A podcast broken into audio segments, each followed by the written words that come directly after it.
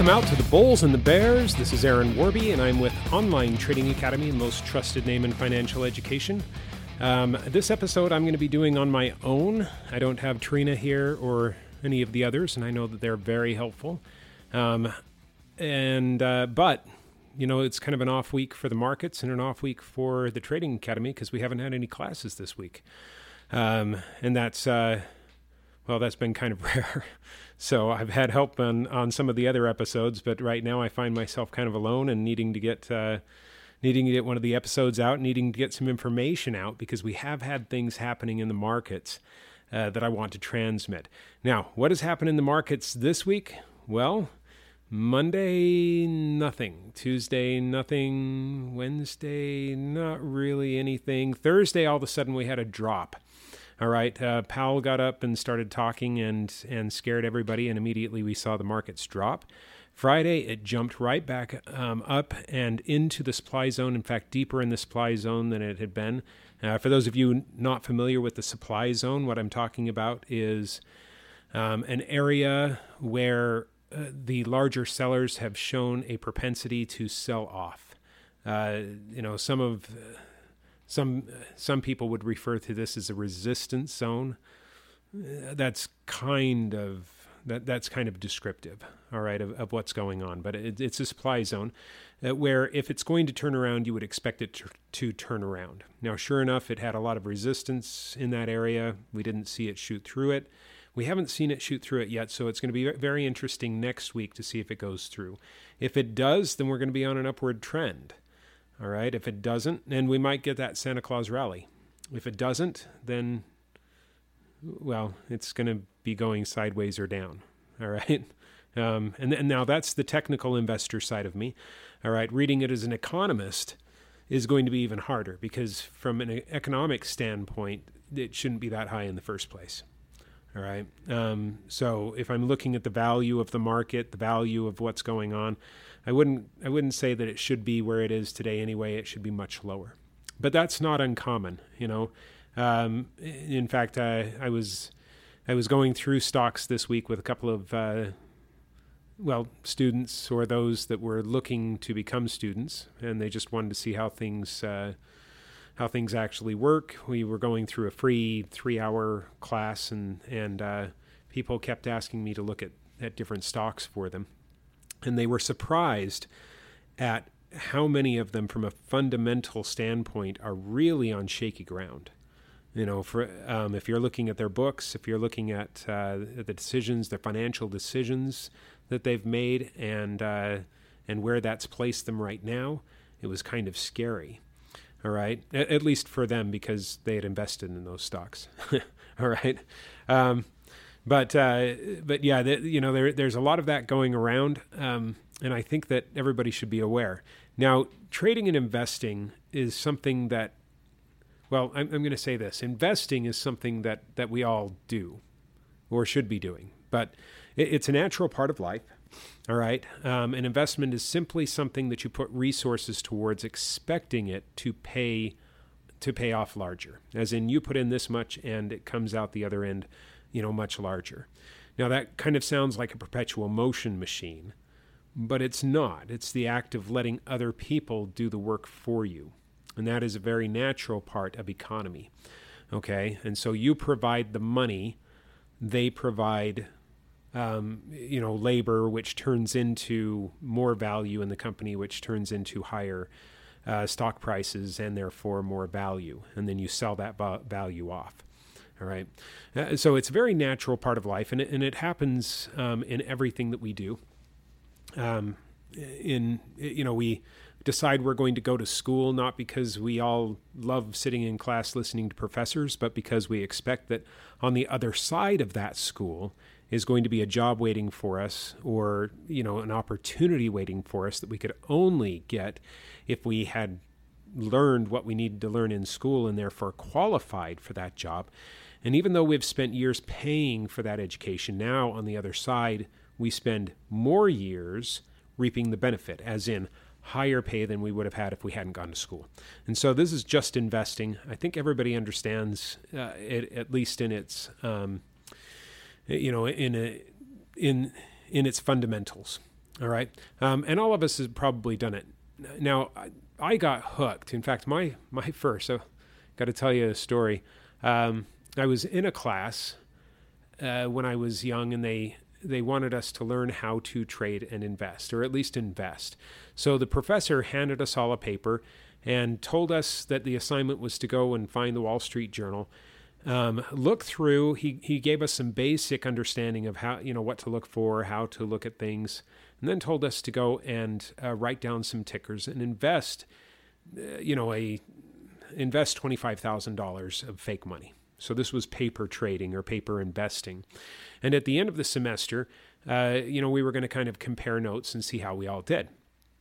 Well, I looked at the newspaper, went through several things, and finally I landed out on just sticking all of my money into Disney. That was a pretty safe bet. Disney back then was called a golden stock. It had a long history of just constantly going up. And I happened to get in just before the release of, well, actually, there was two things that happened. One, there was a release of what turned out to be box office gold and Academy gold. All right. And it was one of those animated movies. And second, they did a stock split, which, temporarily takes it down, but now that it's less expensive, there's a surge of money going towards it. So there's a buy up and the stock goes up, and now you've got two instead of one, and it's gone up. Both of those stocks have gone up, maybe a couple of percentage points where it wouldn't have been able to go up if it didn't have the split. Not like that anyway. All right. Now splits aren't good. If people understand what splits are, they probably wouldn't get very excited about them because it kind of dilutes your, it dilutes your shares, over time. But there is a lot of excitement around them. And so, hey, if you see somebody or a company that's splitting, it's more often than not, it's going to split and go up. And it's actually going to go up before the split as soon as they announce it. Anyway, I had gotten it before it was announced. And so I got both the effects of the box office gold and the and the split during that time frame, and I doubled my money by the end of the semester. So I kind of won the challenge in class, right? And my professor took me aside and then tried to. He said, "Hey, you've got a knack for this. Let's talk." And he kind of gave me an explanation, gave me some training as to how value investing works. All right, and I was hooked from that point forward, by the way. And so, I've spent a lot of energy looking at the markets and trying to learn about them, trading in them, investing in them. And here I am many years later, and the truth is I haven't invested in Disney since. All right. And I wanted to talk about why, because I think that it's kind of important to do a post-mortem on this. It seems that Disney has lost their focus on good family entertainment, and with that, their edge in the media market. Okay, back when they had focus, it was much more predictable what was going to make them money and what wasn't. And so they thought, hey, here was the thought at some point. They made a business decision. Yeah, we've got this family market nailed, right? Kids love us, but we want to get more of the market share of even the adult entertainment type things. And so they started buying up Touchstone and different things where they could expand out from the kid movies, from the family movies to getting both the family movies and other things just under different names, right? Well, that loss of focus has really, they're now very diversified. But if you talk to Warren Buffett hates diversification. He says diversification is great for the ignorant, but makes little sense if you know what you're doing. And that is because when you start diversifying, when you start, picking up more and more things, then you're going to have some that are growing, some that are losing, and that diversification is going to start averaging everything out. And so you guarantee yourself over time, as you pick up more and more and diversify more and more, you guarantee yourself that you can't do any better overall than just average. Well, Warren Buffett doesn't like average. Disney decided that they were going to diversify, and now they are simply average. They're not gold anymore, right? And so now that they're in all of these forms of entertainment, they're simply not as profitable. In fact, they're starting to lose in many of these areas, all right? And so I'm not expecting a lot of gold out of Disney stock anytime soon, because they haven't wrapped their head around the idea that they need to get back to focus just yet. All right. And a lot of the different stocks that we see out there, the ones that you'll notice that have the best returns are typically the ones with the best focus. They know their market and they nail their market. And they get a large percentage of the market share because they know how to work in their market specifically.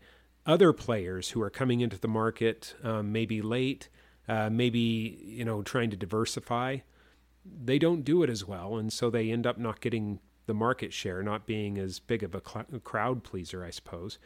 And so they simply, well, you watch their stock and they don't grow like the ones that are as focused. All right. Tesla is very focused on electric vehicles. And if you look at their stock price and their PE ratio as compared to Ford, GM, even Toyota, which is one of the better performing car stocks or vehicle stocks, you'll see that Tesla outperforms any of those hands down in terms of 5-year growth. Okay, now they're going to start losing some of that for the next little while as they have to start competing with other electric vehicle companies and all of the larger companies that are getting into the spreading themselves out into the EV market. But I suspect that as long as they have a concentration on just electric vehicles, they will maintain an edge in the profitability standpoint because they're going to be better prepared to address their market. All right. Now, I'm not telling you to go out and buy Tesla. Like I said, I think that the stock is going to have a hard time while they have to start dealing with all of, the new market, everybody coming into the market share, taking market share from them as we have these new entrants. But I do believe that the better focus that they have, the better they're going to perform. And so I'm going to be watching them very carefully to see if they maintain that kind of focus, not because I have them in my portfolio right now, but because I might in the future, depending on how that goes. All right. One of the other things that I think that we need to look at coming up and for the next couple of years, and I'm going to get away from simply, which stocks to look at and why, and start looking at just the overall market, because I think that one of the things that is going to be really telling, and especially in the near future, is the bond market. Now, I wanted to mention that for a couple of reasons. Number one, it's probably going to be getting hurt for a while, and I don't care whether you're into, the corporate bonds or the government bonds. In fact, I suspect that the government bonds are going to be probably the most hurt over time.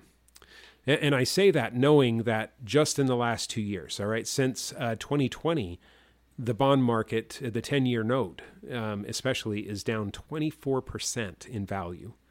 I mean, think about that, 24% in the bond market. And this, retirees keep bonds in their portfolio because it's supposed to be very safe. Well, the markets, the S&P 500 is down, but it's not down right now 24%. The bond market is, all right? The 5-year, the 10-year, the 2-year, all of them are down, just that much. Now, one of the reasons that they're down is because of the law of supply and demand. All right. Specifically since 2020, since that debt issuance, we have climbed into an area of debt in the United States where it's going to be really hard for us to get out of it. All right. Now, just to put this in perspective, I've got to tell you, I had I had someone in our classes, in one of the 3-hour classes, that is now going to become a student, all right? And he was lamenting the fact that America is in so much debt. And he said something that that he thought was absolutely shocking. And then, I had to one-up him, I guess. But he said, did you know that to pay off the national debt, every citizen in the United States, because the government debt is actually debt for the citizens of the United States, that every citizen in the United States is, in effect, in debt $78,000. And that's what he said, $78,000. That means a baby, newly born baby that just got a Social Security number, in debt, $78,000. All right, well, I knew a little bit better because this is one of the things I clock since I'm a trader in the bond market. Okay, now I've just been shorting them lately, all right, for the most part. But, but you know, because I'm very concerned about the bond market, I keep tabs on it. So I opened up what's called the debt calculator, the debt clock, the U.S. Debt clock, and I think it's usdebtclock.org or something like that. They track the bonds that are issued and the government spending that's going to create the new bonds coming out, and I had to show him that. You know, what the real debt was. And so he was absolutely shocked. He said that every person was in debt by $78,000. Well, usdebtclock.org says that every citizen of the United States, every single Social Security number that is out there, individual Social Security number, is in debt over $600,000 individually. If we wanted to tax people in order to pay off the national debt and get back to sanity, all right, we would have to, every person, come up with $600,000. That's not per family. That's per person. All right. And what that means, by the way, is that, is that the Bank of America is estimating, this is not the debt clock, it doesn't estimate, it just shows what's actually out there right now. All right, but the Bank of America estimates that the U.S. is going into debt at a rate of $5.2 billion each day. All right, and that means that every single hour of every single day, we are going into debt $218 million as a nation. And I think there's a little over 300 million people in the United States, something like that. So you can see how the dollars are stacking up for each of us. All right. So that is absolutely astounding, you know, that kind of shook him, I think, but it shakes everybody when they first see it. The thing is that knowing that we're not going to be able to pay off that debt, knowing that the only thing that we can do in order to pay the price of the debt is either give up all of the, I don't know what even to call them, the government, the government funds this, the government funds that, all of those government backstops that we've got cost a lot of money, and we would either have to give up those and keep paying taxes, meaning that our highways wouldn't get fixed as fast, they wouldn't be as smooth, right? There wouldn't be backstop for people that aren't making it in their jobs. We wouldn't be sending money to foreign governments. We wouldn't be able to have as large of a military, things like that. If we were to cut out all of that, it would still take us years to start paying this off because debt is much higher than GDP right now. That means that the gross domestic product, right? So if the government simply seized all dollars that were made in the entire society for a whole year, nobody got paid, everything went right to the United States government, directly from the businesses selling stuff into the government coffers, we still wouldn't pay off the national debt. Well, because of that, all right, what that means is that just like Japan, we are now in a cycle where we have to constantly issue new debt just to pay for the old debt. And when we do that, then the law of supply and demand starts kicking in, meaning that the more of something you have, the less value it is generally, right? So when you only have one widget and it's the only one in the world, and it does a very specific thing that is needful, then, it's very valuable. Everybody wants it. They're willing to pay a lot of money for it. But when there are millions of widgets, more widgets out there than people, you know, then they're like paper clips. Who cares? They're not worth very much. All right. Well, that's the situation that bonds are in, right? Because all we can do now is issue more bonds to pay for the old bonds. And so you're watching the bond market decline. And this should be especially of concern for people in the, you know, that are still using the 60-40 split, because their retirement depends on bonds maintaining value, you know, into their goal, what should be their golden years. But it's very likely that the bonds are going to keep losing value. This is especially scary because, you know, the stock market is in kind of a weird period as well. All right. And let me try and put this in perspective. The bond market, or the stock market, looks like it has done very well. I mean, we just got through with a 12-year bull run, right? For 12 years, from 2009 up to 2020, the markets were just headed straight up. It was bull after bull after bull year. The only pause in that really was 2015, where we took a 15% jog down, but then shot right back up, and that was for like half a year, something like that. And we ended the year higher than we started, so it was an up year anyway. You know, to put it in perspective, let's just take $100,000. If we took $100,000 and you know, bought all of the shares of the S&P 500 that we could back in the year 1980, January 1st, 1980, we bought $100,000 worth of S&P 500. You know. Well, not shares, but bought into the fund at $100,000. And I guess it's kind of like shares, you know, but it was $109 back then. And then we kept it until the year 2020. So a 20-year period, we kept it. We would have had, the account would have grown to a value of $1.3 million, a little bit over $1.3 million. All right. Now take the same $100,000, stick it in the S&P 500, buy all of the S&P 500 shares you can, now at $1,419, I think, something like that, in the year 2020 or the year 2000, and hold it until the year 2020, and you have $165,500. That is a massive difference. All right. And what that speaks to is the ability for people to simply buy and hold the market. All right. The S&P 500 outperforms the mutual funds that are out there, which means it outperforms the 401ks that are out there. And and all of the mutual funds, by the way, that's kind of what people are counting on to just ride their money into retirement.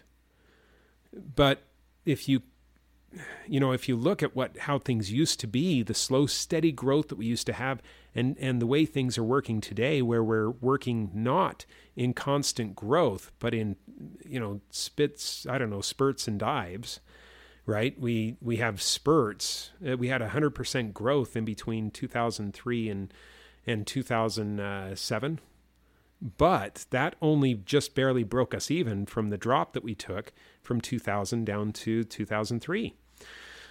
Yeah. Then we had another drop in between, you know, right after we got through with our bull run, the 100% return in 2007, we had a 57% drop in 2007, 8, 9, ending on February 9th of 2009. And then we started that magnificent bull run. But you know what? That 385% return was not, you know, just couldn't undo the damage that was done during those protracted and deep drops in the markets.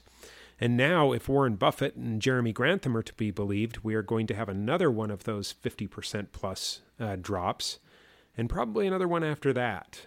Okay, and so we're going to keep going in these little spurts. Now, that doesn't mean that there's not opportunity. It means that opportunity comes in a different way. And we simply have to understand, you know, we have to be more educated than we used to be. We could, if we had just thrown our money at the market in 1980, we would have retired wealthy 20 years later. You know, great. But you can't do that anymore.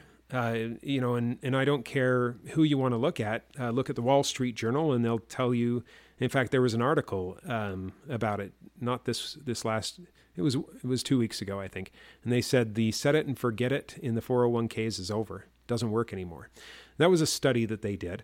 And you know what? If you look at the average 401k at age 65, it's only $232,000. And so, yeah, the Wall Street Journal knows what they're talking about, right?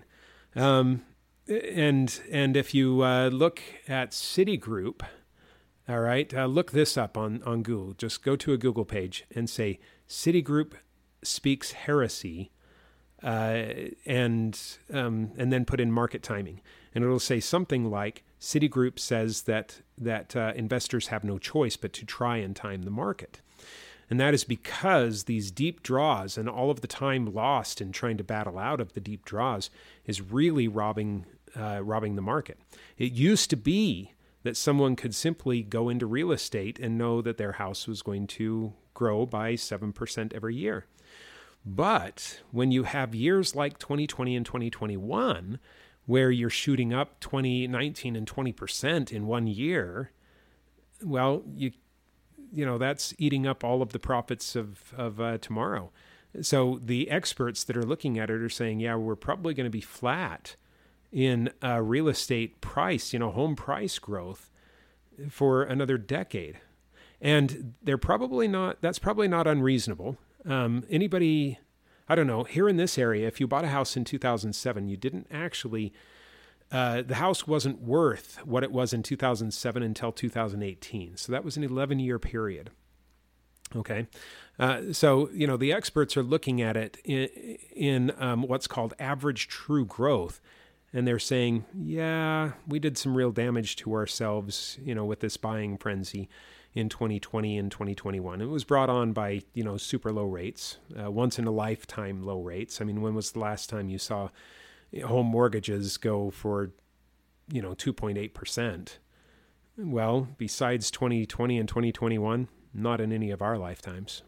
You know, the 30-year mortgage just wasn't there. So, you know, that drove the home prices up, because if you could afford a 2.8% mortgage, then the price could be much higher for the mortgage that you were going to have. But when the mortgage, when that mortgage rate rises back to an average of 7.5%, which is the average throughout recorded mortgage, 30-year mortgage history, then you can't afford the same size home. That kind of kills things for the next decade, right? So that's what they're looking at. Anyway, you know, the other issue that we've got in the markets is that because we have people that are buying and selling in the markets that are really kind of ignorant about how things work, they will, I don't know, the market will get super emotional and buy things up just in time to figure out that, hey, things aren't worth what I thought they were worth. And so then, of course, it comes crashing down when you know, the first sign of trouble, and they find out, oh no, what did I do? And then there's a big sell-off, right? So this last week in class, I had some people, you know, they wanted me to look at the value of what was in their portfolio. And this is, I love playing this game because nobody understands the numbers. And, you know, when you're trading, you don't care about those numbers. Anyway, when you're investing, you really should. And so, you know, these people were longer-term investors, and we were having a class on that sort of thing. And so they had me look through several stocks, and we went through Amazon, we went through NVIDIA, you know, all of the popular stocks. But then we got into some of those slow and steady stocks.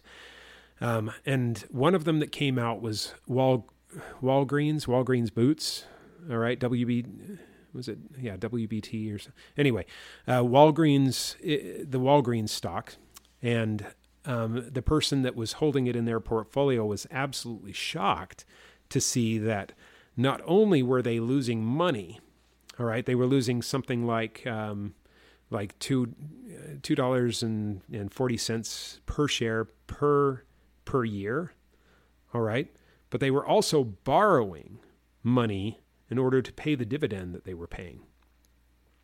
Well, that's kind of ridiculous. So they're losing money and borrowing money to pay a dividend, to pay the owners for a company that isn't making money in the first place. That's not solid business. And that, you know, so there's absolute, there's, you know, that's kind of scary because you're already watching CBS and other places like Walgreens starting to declare bankruptcy.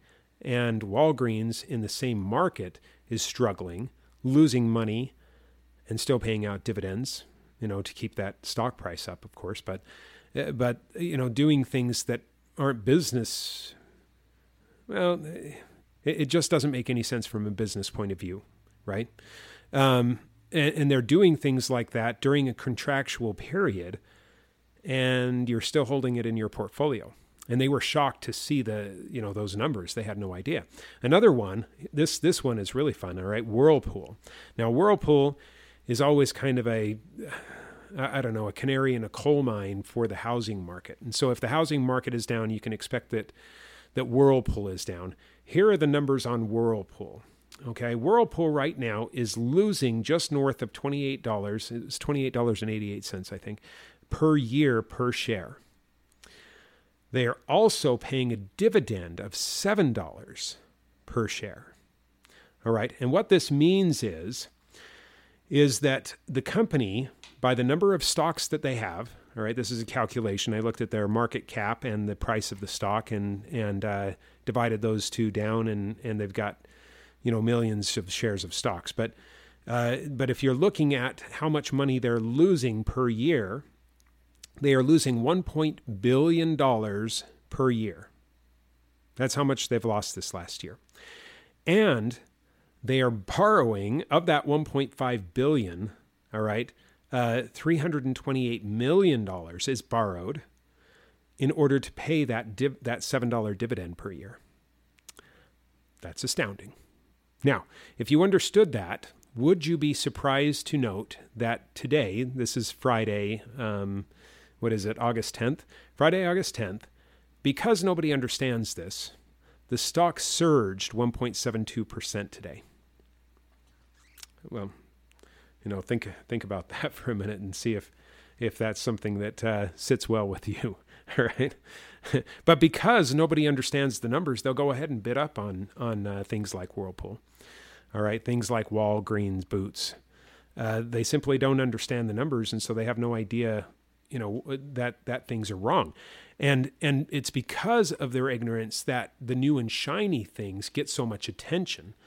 All right, so in the year 2000, well, 1995, all of a sudden we saw this big boom in technology because of a shiny new thing called the internet. And people were throwing hundreds of thousands, millions of dollars at this internet thing because, of course, they were going to eventually make money. It was the new thing, right?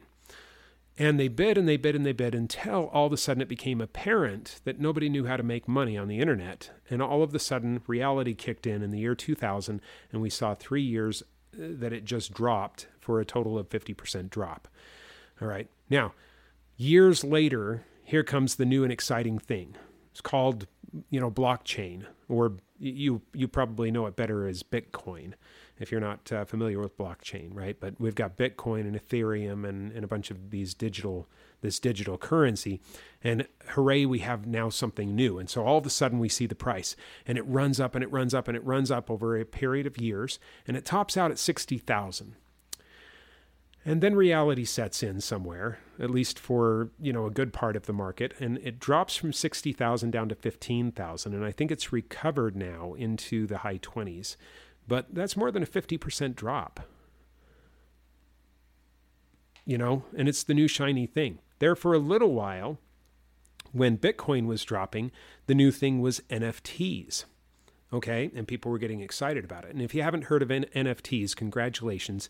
You just save yourself some money because, of course, there's a reason nobody's talking about the NFT market anymore, right? And all of these little digital images that you could buy and have the rights to, thinking, yeah, that's going to be mine and mine only, and I'm going to be able to rent it out. And wondering to yourself, well, what happens if somebody simply, I don't know, makes a new image? You know, is mine worth all that much if people can just make a new image. And that's exactly, you know, what happened with the NFTs. All of a sudden reality set in. All right. Well, all of these things, you know, what I'm talking about is we've got a culture where we can now get into the market where we couldn't before. I mean, recognize that prior to 1995, if you wanted to buy or sell in the market, you had to call somebody. You had to call a broker who would then go and trade the market for you. And the broker was trained to look for value.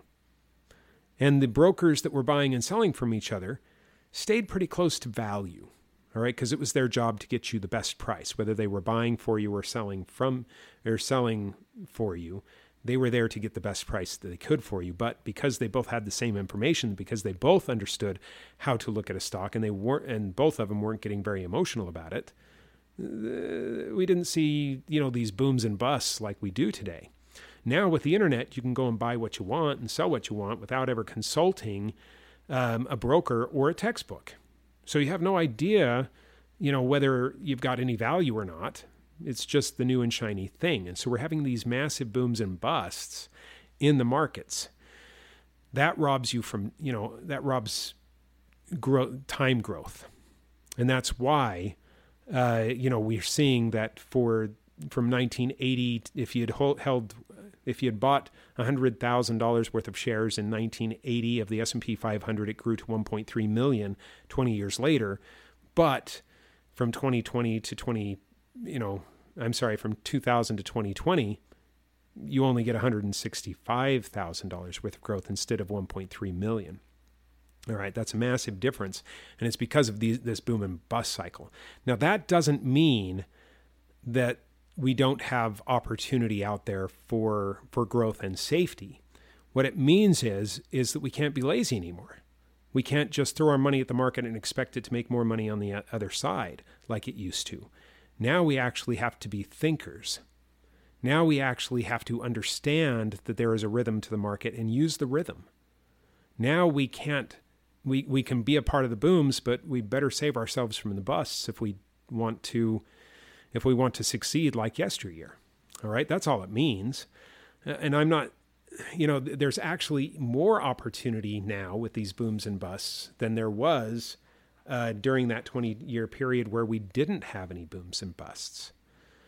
It's just that you simply have to know what you're doing, because there's always something that's going up when the market's going down.